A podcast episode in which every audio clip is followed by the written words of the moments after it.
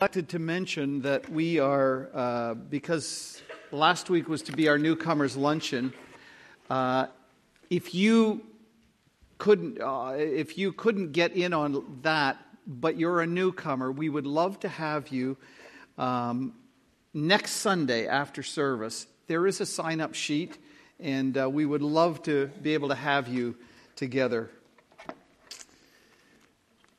Uh, we began, if you, if you haven't been with us for a couple of weeks, we began a new series of messages uh, called Worship. And uh, we looked at understanding that God created us specifically with a proclivity, something deep inside us that wants to worship. But God made us to worship Himself. And, and uh, that's our purpose he made us in His image and created us that we could have an intimate relationship with Him, which is incredible. And um, the, the, Westminster Shorter Catechism asks this question What is the chief end of man? The chief end of man is to uh, glorify God. You know, I just, I just drew a blank like that, so I need some of you. The chief end of man is to glorify God and enjoy Him forever. God created you and me to enjoy Him forever and ever and ever. And, and that is our purpose. Now, what happens is we, we find objects uh, to worship other than God. We're taken with idolatry and we start and love and, and, and uh, look to and count on things other than God. But God made us to be in a relationship with Him of love. Uh, think about it. The Almighty, the Creator, the Sustainer, fashioned us so that we could be in a relationship with Him. And worship is our appropriate response to the revelation of God as He shows Himself to us and who He is and what He does, and that we respond to that in such a way that He's adored and exalted and glorified and lift up, lifted up, and is is given the position of supreme worthiness.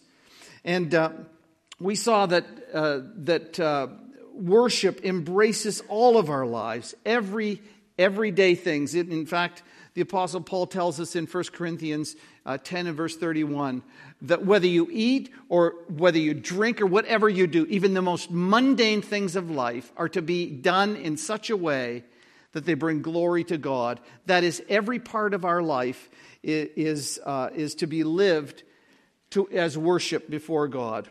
And uh, it's interesting that as we look through the Bible, uh, we recognize that when you go from the Old Testament into New Testament, that somehow worship has changed.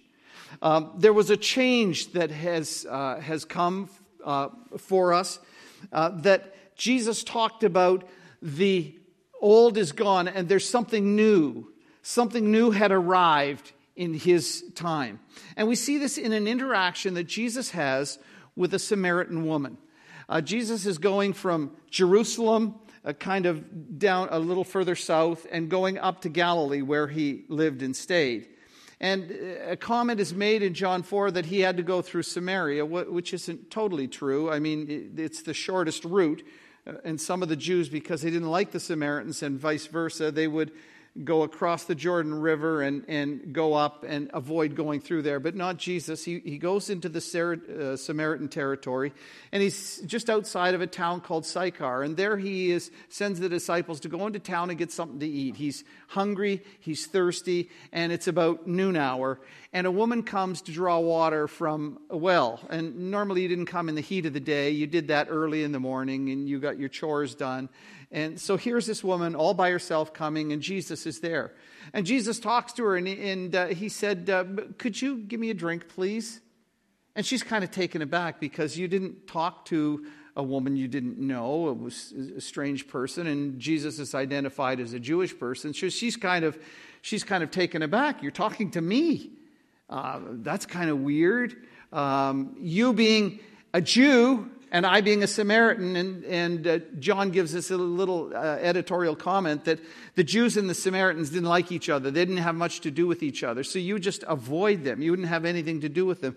But Jesus said, Give me a drink of water, would you please?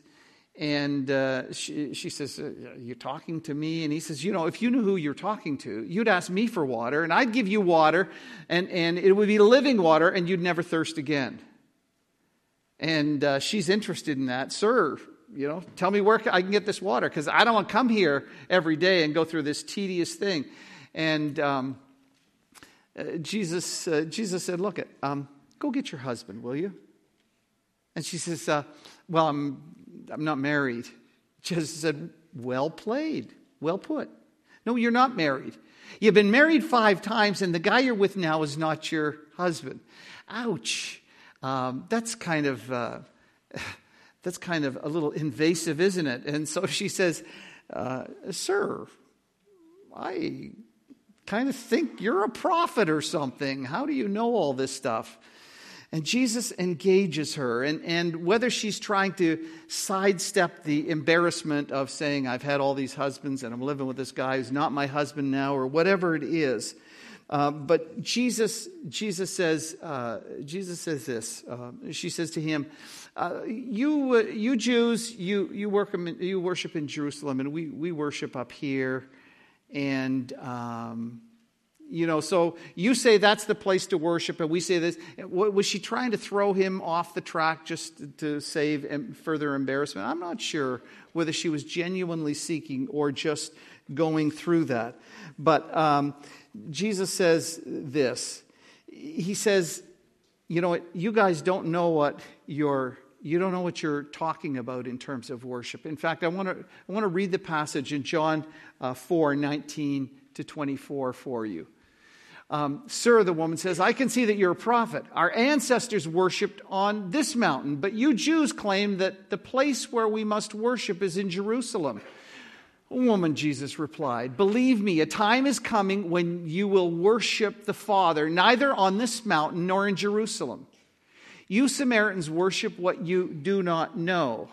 So Jesus didn't, he, he wasn't into the politically correct thing you know, where everybody's, oh, it's right for you. No, Jesus said, you don't know what you're doing.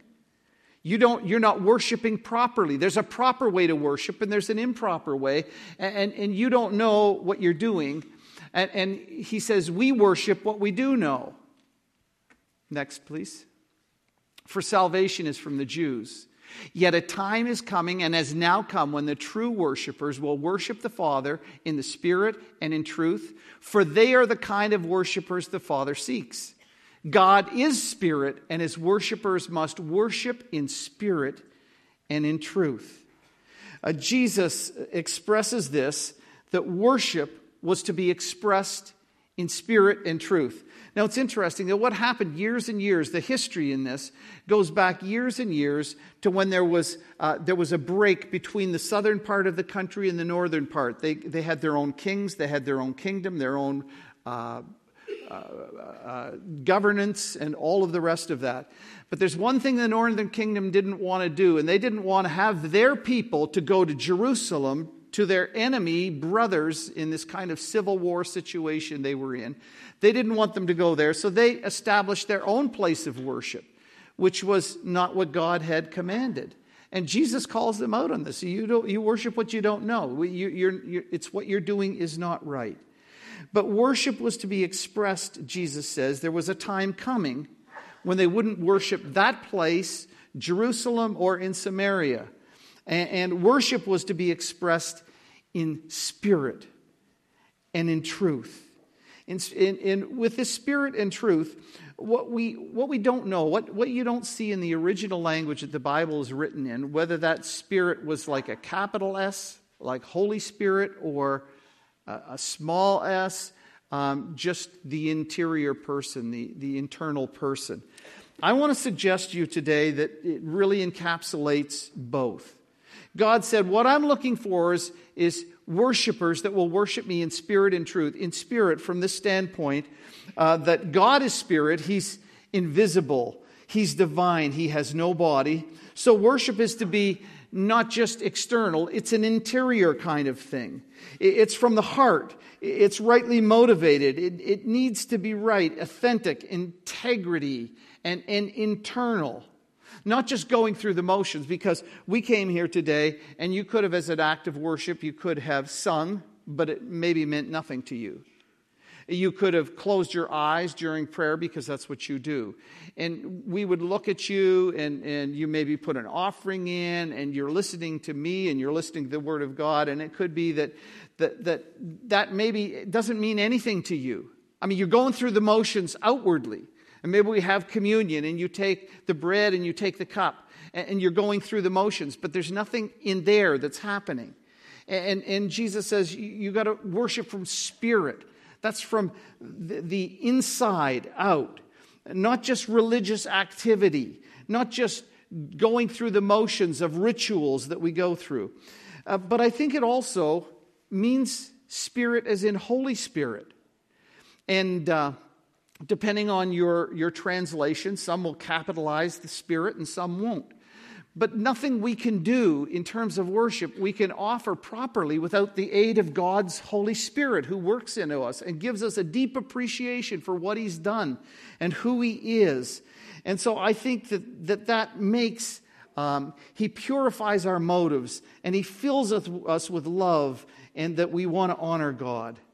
And then he says that it's spirit and truth, and that is, it's guided by God's word and the truth of what God says about himself and how we come to him and what we do. And so he says the spirit that I, the, the worship that I'm talking about is spirit, worship that is in spirit and in truth. See, there are right ways and there are wrong ways. There are right attitudes and wrong attitudes, and we need to have God by his Holy Spirit help us. Jesus himself said, I am the way, the truth, and the life. Nobody comes to the Father besides me. Well, it's interesting. The Holy Spirit, uh, John in John, is called the Spirit of truth. He's the Spirit of truth. And, and time had arrived when worship would be in a whole new way. It wouldn't be like it happened in the Old Testament. See, here's what it is worship will no longer be um, centered on a time and a place and rituals. The worship that Jesus was talking about isn't going to be this time, place, and, and uh, ritual kind of thing, where certain days we worship, and only in certain places do we worship. And we worship in certain prescribed ways. There's going to be a time, Jesus says, um, where we're not going to have those holy days, where we're not going to have those sacrifices, when we're not going to, it's not going to be meeting at the temple in Jerusalem. Everything that had been previously observed would change. And Jesus um, next would uh, be replaced. Jesus has replaced the temple as the focus and the location of worship and the presence of God. So, uh, what, what, is, what is a temple? A temple is a place where a deity would reside. And, and when God gave uh, a commandment for the building of the tabernacle and later the permanent building, the temple, the temple was a place where God's presence would be. So you have, you have a, uh, excuse me, a, uh, a court. And inside the court, there's, uh, there's a, two special rooms. One is twice the size as the other, and it's called the holy place and there were certain things that were in there that were used for worship. And then beyond that, there's a curtain, a huge, heavy curtain, like, like maybe that thick. And behind that was a room called the most holy place or the Holy of Holies. And that's where God's presence was said to have dwelt. So the people would come to worship. They would come to the temple to worship where God's presence is. And uh, where God would dwell. But something is changing. Uh, the, the, presence of God is no longer going to be relegated to a, that place on earth. In fact, in John 1 and verse 14, it says this The Word, that's Jesus, became flesh, became human, and he made his dwelling among us. And the word there is tabernacle. That's where God would be with his people in the tabernacle. And it said that Jesus came and he tabernacled among us. And we've seen his glory, the glory of the one and only Son who came from the Father, full of grace and full of truth. And so, Jesus, uh, early in his ministry in John, in John chapter 2, he goes to the temple uh, for a, a, time of one of the feasts. What he sees there disturbs him terribly when he sees uh, the money changers and the, and the vendors and all of what they were doing and how they were desecrating the place. And Jesus makes a whip and he goes in and he drives them out of there and he turns over the tables and, and sends them all scattering. And um, they ask him a question like the, lead, the, the religious leader said, What are you doing? By what authority are you doing? What, give us a sign or something. And so in John 2, Jesus answered them, You want a sign? I'll give you a sign. Destroy this temple, and I'll raise it again in three days. And they say, uh, they replied, It's taken 46 years to build this marvelous structure. And you are going to raise it in three days. Next. Uh, but the temple he spoke of was his body. His body is the temple. And after he was raised from the dead, his disciples recalled what he'd said. Then they believed the scripture and the words that Jesus had spoken. Jesus says, I'm going to, you destroy this temple, this body, because there's the presence of God in that body with him um, there in Israel. He said, You destroy it in three days, I'll raise it up again. They didn't, they didn't get that. But this, this was an indication that the whole worship uh, uh, system that Jesus had known had been prescribed by God, had become obsolete in Jesus. Jesus now will take the place of the temple. That is God with us, Emmanuel, God with us. And now we're no longer looking to a temple. Jesus, his body, is a temple of the Holy Spirit. And now the Old, Test- the Old Testament system is done. It's obsolete. It's finished. All of that system is done. And so in Hebrews chapter 10 and verse 1, we read this The law is only a shadow of the good things that are coming, not the realities themselves. For this reason, it can never, by the same sacrifice repeated endlessly, year after year, make perfect those who draw near to worship. He said it's done. The whole Old Testament system of worship, bringing the, the sacrifices and all that they were prescribed to do, is done. That was, he said, a shadow, a shadow, a, a foreshadowing of the reality that's to come. Now, I saw a church that was um, going to be building a new building. And what they did was they had uh, a to scale model designed uh, for that building, and they had it out in the lobby. And you could go and see, oh, this is what our new church is going to look like, and, and, this is what the building will be, and here are the colors, and there's the, the respective sizes and whatnot. You say, is, is that your is that your church building? No, no, no. That, that's not our building. That's a model of it. That's, that's a shadow. That's, that shows you something, but the reality is yet to come. And that's what Jesus says is what he did. It was a shadow. What, what happened in the Old Testament was a shadow. And all of those things pointed to Christ. All of them pointed to Jesus. And, and those would all um, become obsolete. And, and God instituted a new form of worship and that would happen through Jesus. In fact, the old, the old system couldn't do it because the priests, they had to atone for their own sin. Then they had to atone for the sin of the people. And, and in that holy place, there was never a place to sit down because you were never done. The sacrifices went day after day and year after year, and, and it never fully dealt with the sin issue. It had to be done over and over again. And those priests that worked, they died, and others had to take their place, and, and, they perpetuated this thing.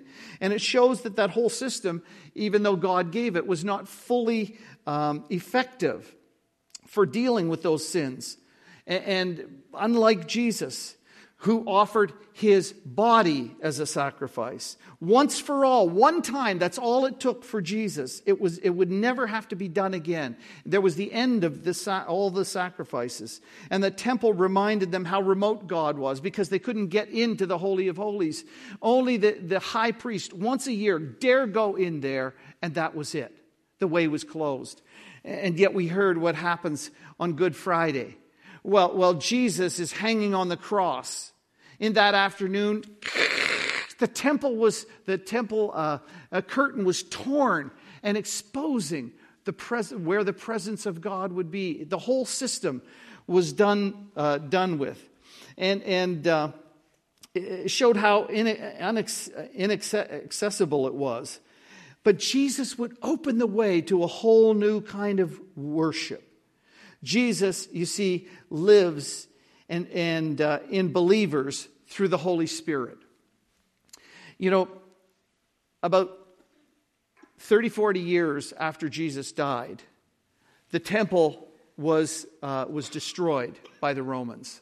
Do you know from that time, almost 2,000 years later, the Old Testament uh, system of worship has, has uh, not existed? I remember I, I, got together with a rabbi uh, quite a number of years ago when, when I was in London. And, uh, you know, I said to him, What do you do when your whole system of worship you can't do? You can't offer the sacrifices. He's, there is no temple. From that time to this time, there's no temple. So there, there's no temple worship, which was prescribed in the Old Testament. He said, Well, we, we count this. If when, when we obey God, though we don't have a temple and we can't worship in that way, we believe that God will accept our worship in this way. But the temple is done, and Jesus said it's done because not because you can't rebuild it, it's done because Jesus replaced it. And so Jesus now lives in believers through the Holy Spirit. So in John chapter 14, in verse 23, we read this Jesus says, Anyone who loves me will obey my teaching. Now listen, my Father will love them, and we will come to them and make our home with them. What is a temple? The temple is the place where God dwells. And he says this My Father and I will come to them, and we're going to make our home with them. In, in John 14, 15 to 17, it says this. If you love me, keep my commands, and I'll ask the Father, and he'll give you another advocate, a replacement for Jesus, to help you and to be with you forever the Spirit of truth. The world can't accept him because it neither sees him nor knows him, but you know him, for he lives with you and will be in you. What does that mean? That means that the church collectively is the temple of God. This gathering of people, you and I, are, are uh, what, what First Peter says, we're a house. We're built as, a, as a, a temple to God. All of us are like living stones, the place where God dwells with us here. And, so in Ephesians 2 19 to 22, Paul says this. He's speaking to Gentiles, and he said, You know what?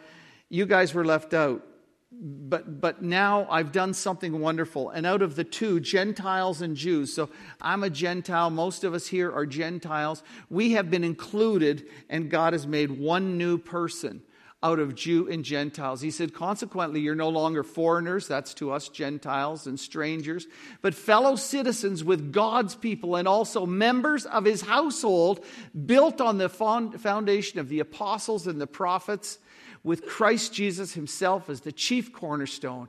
In him, the whole building is joined together and rises to become a holy temple in the Lord. And in him, you too are being built together to become a dwelling in which God lives by his Spirit. So, this gathering here today, we gather, we are collectively the temple of God. God dwells in us. We are his people. And, and this gathering becomes a place of worship because God is here. And, and the old has gone. Uh, so, so here we are. We are the church. We are the temple of God. And I tell you something? This building is not the house of God. So we use that, right? Welcome to the house of God. It's, it's not really the house of God. You all are the house of God. But we're going to be having this in the sanctuary. It's not a sanctuary. Because that, that all is passe.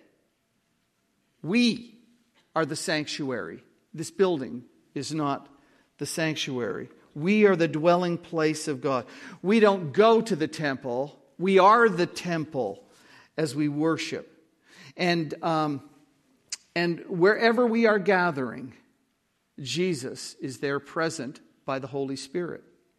And when Jesus came, uh, he made obsolete all the old thing. And so we use old language sometime to talk about it, but we need to get into the New Testament and what, and what he's saying. So uh, I want to say this also individual believers are also the temple of God. So collectively, we're the dwelling place of God, but also individual believers are the temple of God. So in 1 Corinthians 3, it says this Don't you know that you yourselves are God's temple and that God's Spirit dwells in your midst? If anyone destroys God's temple, God will destroy that person, for God's temple is sacred, and you together are that temple. You, you, and I are the temple of the living God. And Jesus gave the Holy Spirit to live in us so that this is a sacred place. And this is where we worship God internally. In 1 Corinthians 6 19 and 20, it says this Do you not know that your bodies are temples of the Holy Spirit who is in you, whom you have received from God? You are not your own, you were bought at a price. Therefore, honor God with your bodies. You know, it's interesting. We, we were doing a study in First John, and um, talking about how do we have surety and assurance and security about our standing with God. And we realized that, that what they were dealing with was people were saying, hey, you know what? The body's not important. It doesn't matter what you do. You can be immoral with your body, you can abuse your body, all the rest of that stuff. It doesn't matter because it's just the spirit that matters. Uh uh-uh. uh because when the Holy Spirit comes to dwell in us, the body is sacred. And, and, in this whole thing, he's talking about, before this, he's talking about sexual immorality and what we do with our bodies. And it doesn't matter. He said it does matter because your body is the dwelling place of God, and that makes it a temple, and that makes it the place where you worship God. So, individual believers, um, we need to treat with respect the body. We, we need to rec- recognize that the body is holy, it's set apart to God. I think that's why he says, um, I beseech you, therefore, brethren, by the, by the mercies of God, that you present your what? Your bodies as what? Living sacrifices. And your body is God's. He dwells there, and that makes it a place of worship.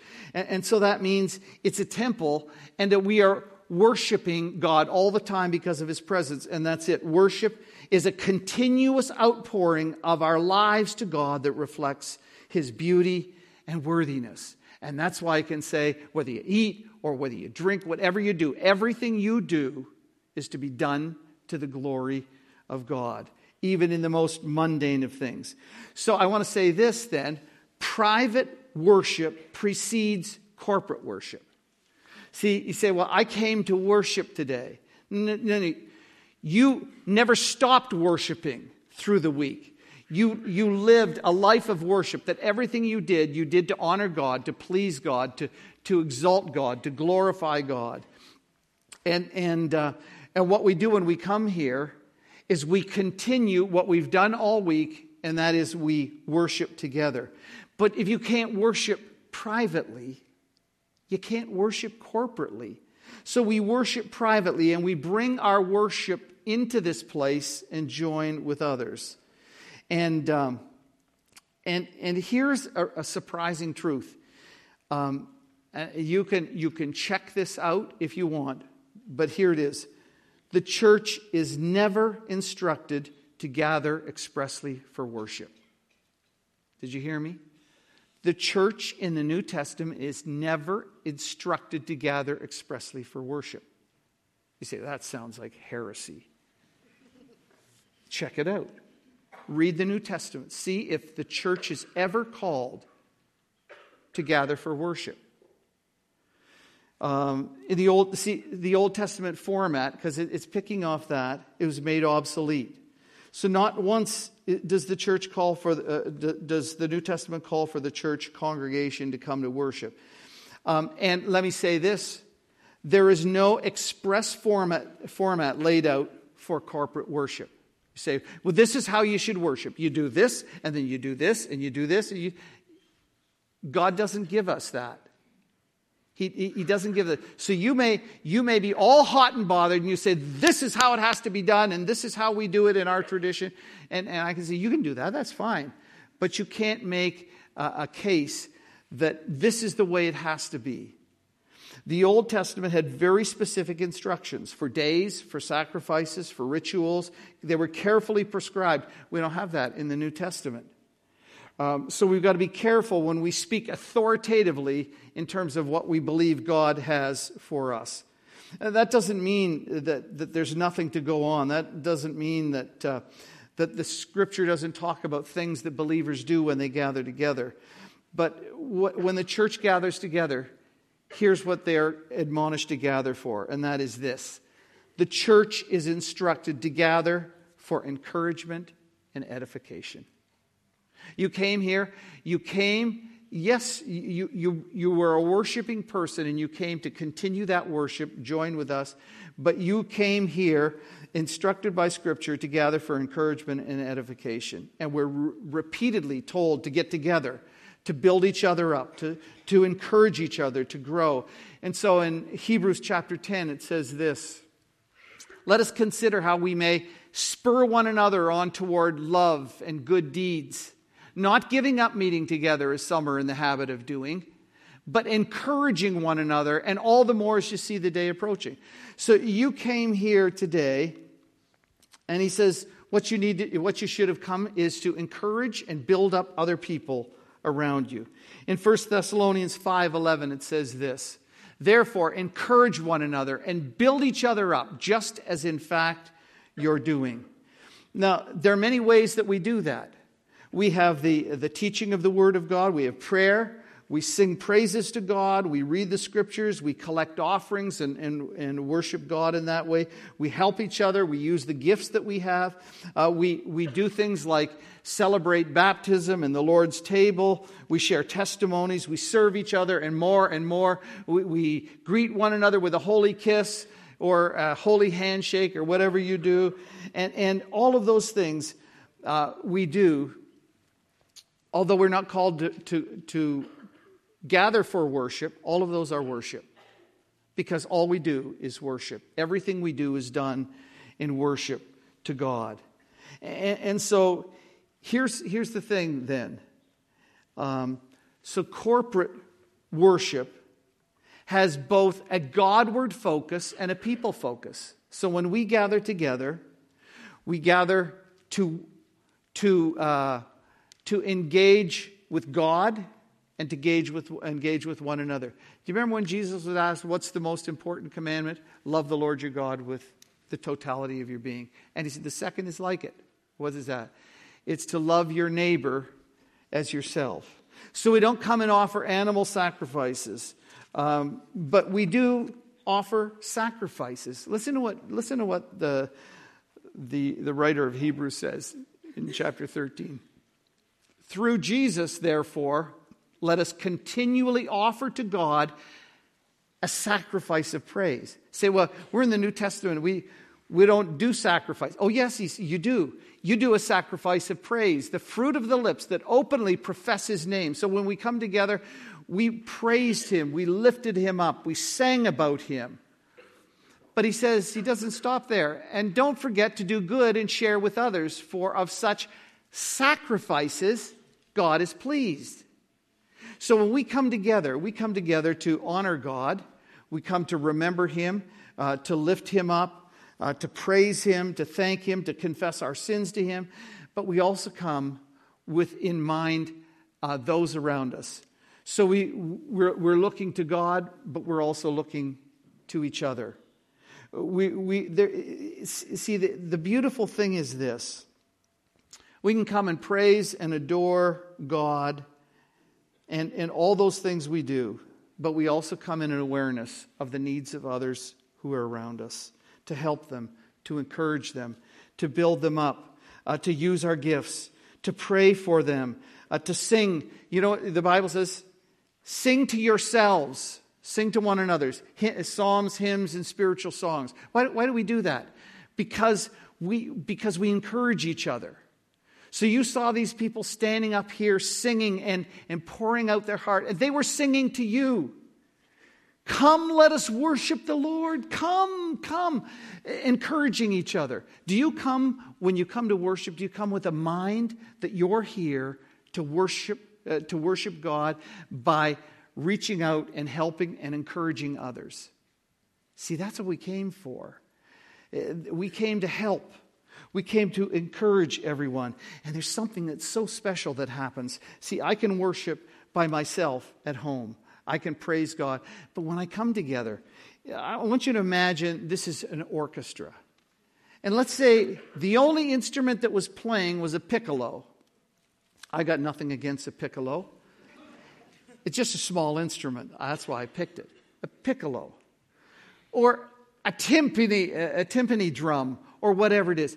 But, but think about it when we come together and we're motivated by God to be here and, and, and our fervor as we look at each other and we sing to each other and, and, and, and you, you see somebody saying, you know, God is so wonderful, and you see them engaged with God, and that encourages you. And you, you talk to somebody else, or you pray for somebody else, and you encourage somebody else. And we find that there's something beautiful that happens when the whole body comes together with all of our diversity, all of our young and our old, and our different backgrounds, and our ethnicity, and our experiences, and all of those things, and we come together and we, we, we engage with God together, and it just cranks it up. Can you imagine? Can you imagine? Um,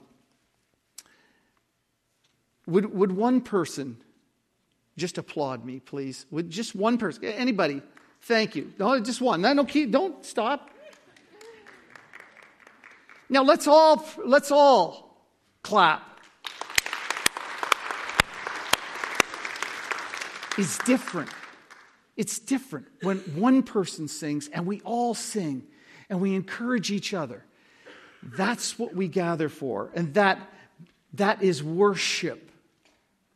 But we're not called specifically to come together just for worship. We're called to encourage each other. So I trust that when you come in here, you are looking to others. And, and, and, you may need some encouragement, or you may be giving encouragement. You may be helping or praying or, or whatever you're doing. But when we come together, we magnify the Lord. And it is incredible when everybody's doing it. But we need to be able to do it first at home. And it's the power of doing it together. And my prayer is that as you come week by week, that you would come out of, out of a week of, of engaging with God because your body is a temple. He lives there. And wherever you are is a place of worship. And wherever you are, you can enjoy Him and, and uh, praise Him and live for Him. And when we come together, we just crank it up hundreds of times more as we all do our thing. And God is pleased with that. So we're going to we're gonna continue this series.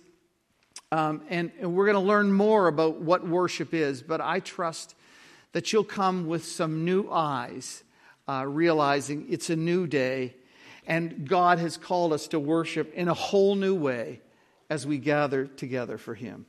Uh, Father, we thank you so much Lord, how incredible is it that my body is the dwelling place of the God of the universe who created and sustains everything.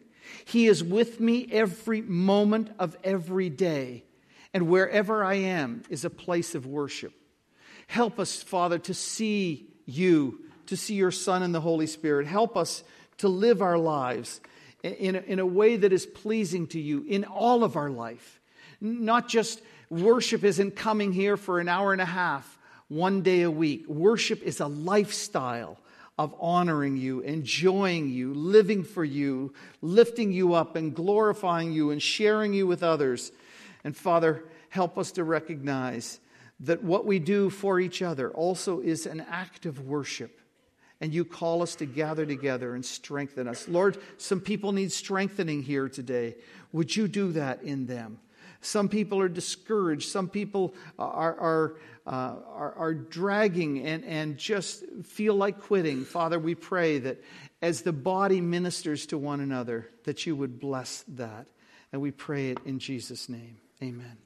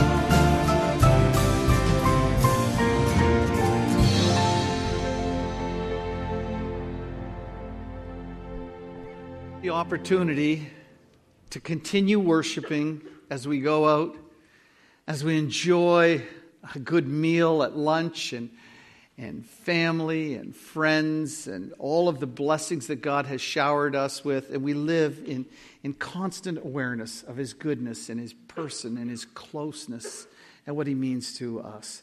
Um, don't forget to sign up for some of the good things. Love to see a pile of you if you're able to show up at 6 tonight. And, uh, and let me just uh, pray a blessing upon you. Father, I thank you for this family of God. And I just pray you would just pour out your blessing upon us. Lord, you do bless us, but make us aware of all the ways that you bless us. May we reach out to each other in love and uh, into our community. And Father, may your love and grace flow from us to one another and to the world around us that so desperately needs to know there's a God who loves them. And it's in the name of Jesus we pray all these things. Amen. God bless you all.